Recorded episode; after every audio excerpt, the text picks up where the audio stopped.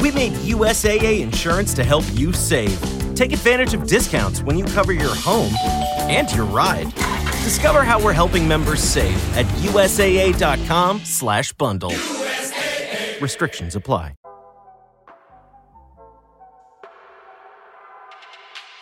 Good morning.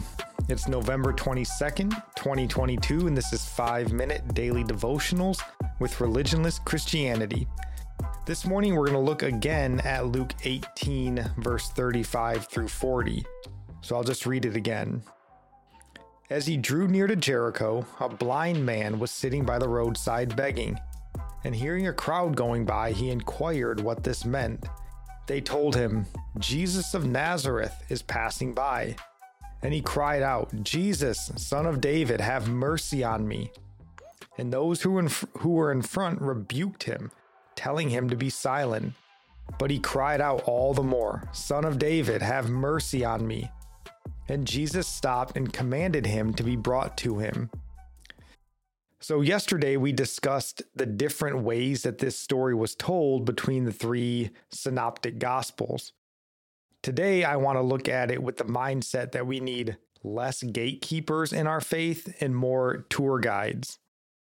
You know, we've just recently seen the same sort of event play out in the same chapter, even Luke 18, verse 15.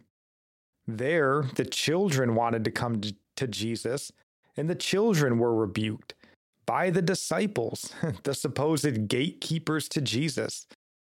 At least that appears to be what they thought they were.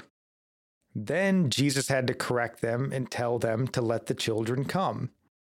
Here again, blind men in need of God's mercy cry out. And as we uh, discussed yesterday, men that apparently knew and believed in Jesus. They called him Lord and Son of David. Yet still the gatekeepers didn't want Jesus to be bothered by these men again, Jesus needs to correct them. And it says he commanded them to be brought. And this sounds to me almost like Jesus might have said it was okay for them to come, but the gatekeeper still didn't want them to. So Jesus had to actually command these men to go and bring the blind men to him. And it is strange that these people would try and stop these blind men from receiving healing. Jesus has already healed so many men and women before this. They knew he could heal and that he was willing and wanting to heal. And it really just speaks to me of the arrogance of man, as if somehow we're even smart enough to know who should or shouldn't be healed and saved, as though Jesus needs our help in determining the state of men's souls. You know, when we would help him sift through the riffraff to decide who should be saved? Have we forgotten that while we were still sinners, Christ died for us, you and me? So let's be more tour guides showing people Christ and less gatekeepers preventing them from entering. Yeah, I really like those terms the tour guide or the gatekeeper determining who can come to Jesus. And yeah, I'd like to just pray that I'd be more of a tour guide.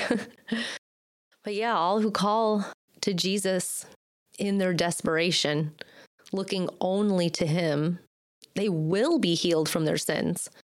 Um, but it's interesting looking at this from the perspective of the ones hindering others from coming, like they would be a, a bother to Jesus, is what they were thinking. But maybe these people still didn't get it. They didn't understand he came for the poor in spirit, the lowly, the the ones that were despised. And it's not that they didn't believe Jesus could heal them, but maybe they still view Jesus as just setting up an earthly kingdom. But no, his kingdom is not of this world. And in his kingdom, the last are first, and the first are last. The lowly will be exalted, and these lowly ones here, they did become exalted. And this is how we are to approach Jesus too. We are blind, crying out, Lord Jesus, have mercy on me. And he will. Praise God. So, our psalm of the day comes from Psalm 55, verse 22. Cast your burden on the Lord, and he will sustain you. He will never permit the righteous to be moved. Today's proverb comes from chapter 22, verse 4. The reward for humility and fear of the Lord is riches and honor in life. And I'll end praying for you from Psalm 145. May the Lord show you he is gracious and merciful, slow to anger and abounding in steadfast love. That the Lord is good to all, and his mercy is over all that he has made. May you know the Lord is near to all who call on him, to all who call on him in truth, that the Lord preserves all who love him. God bless.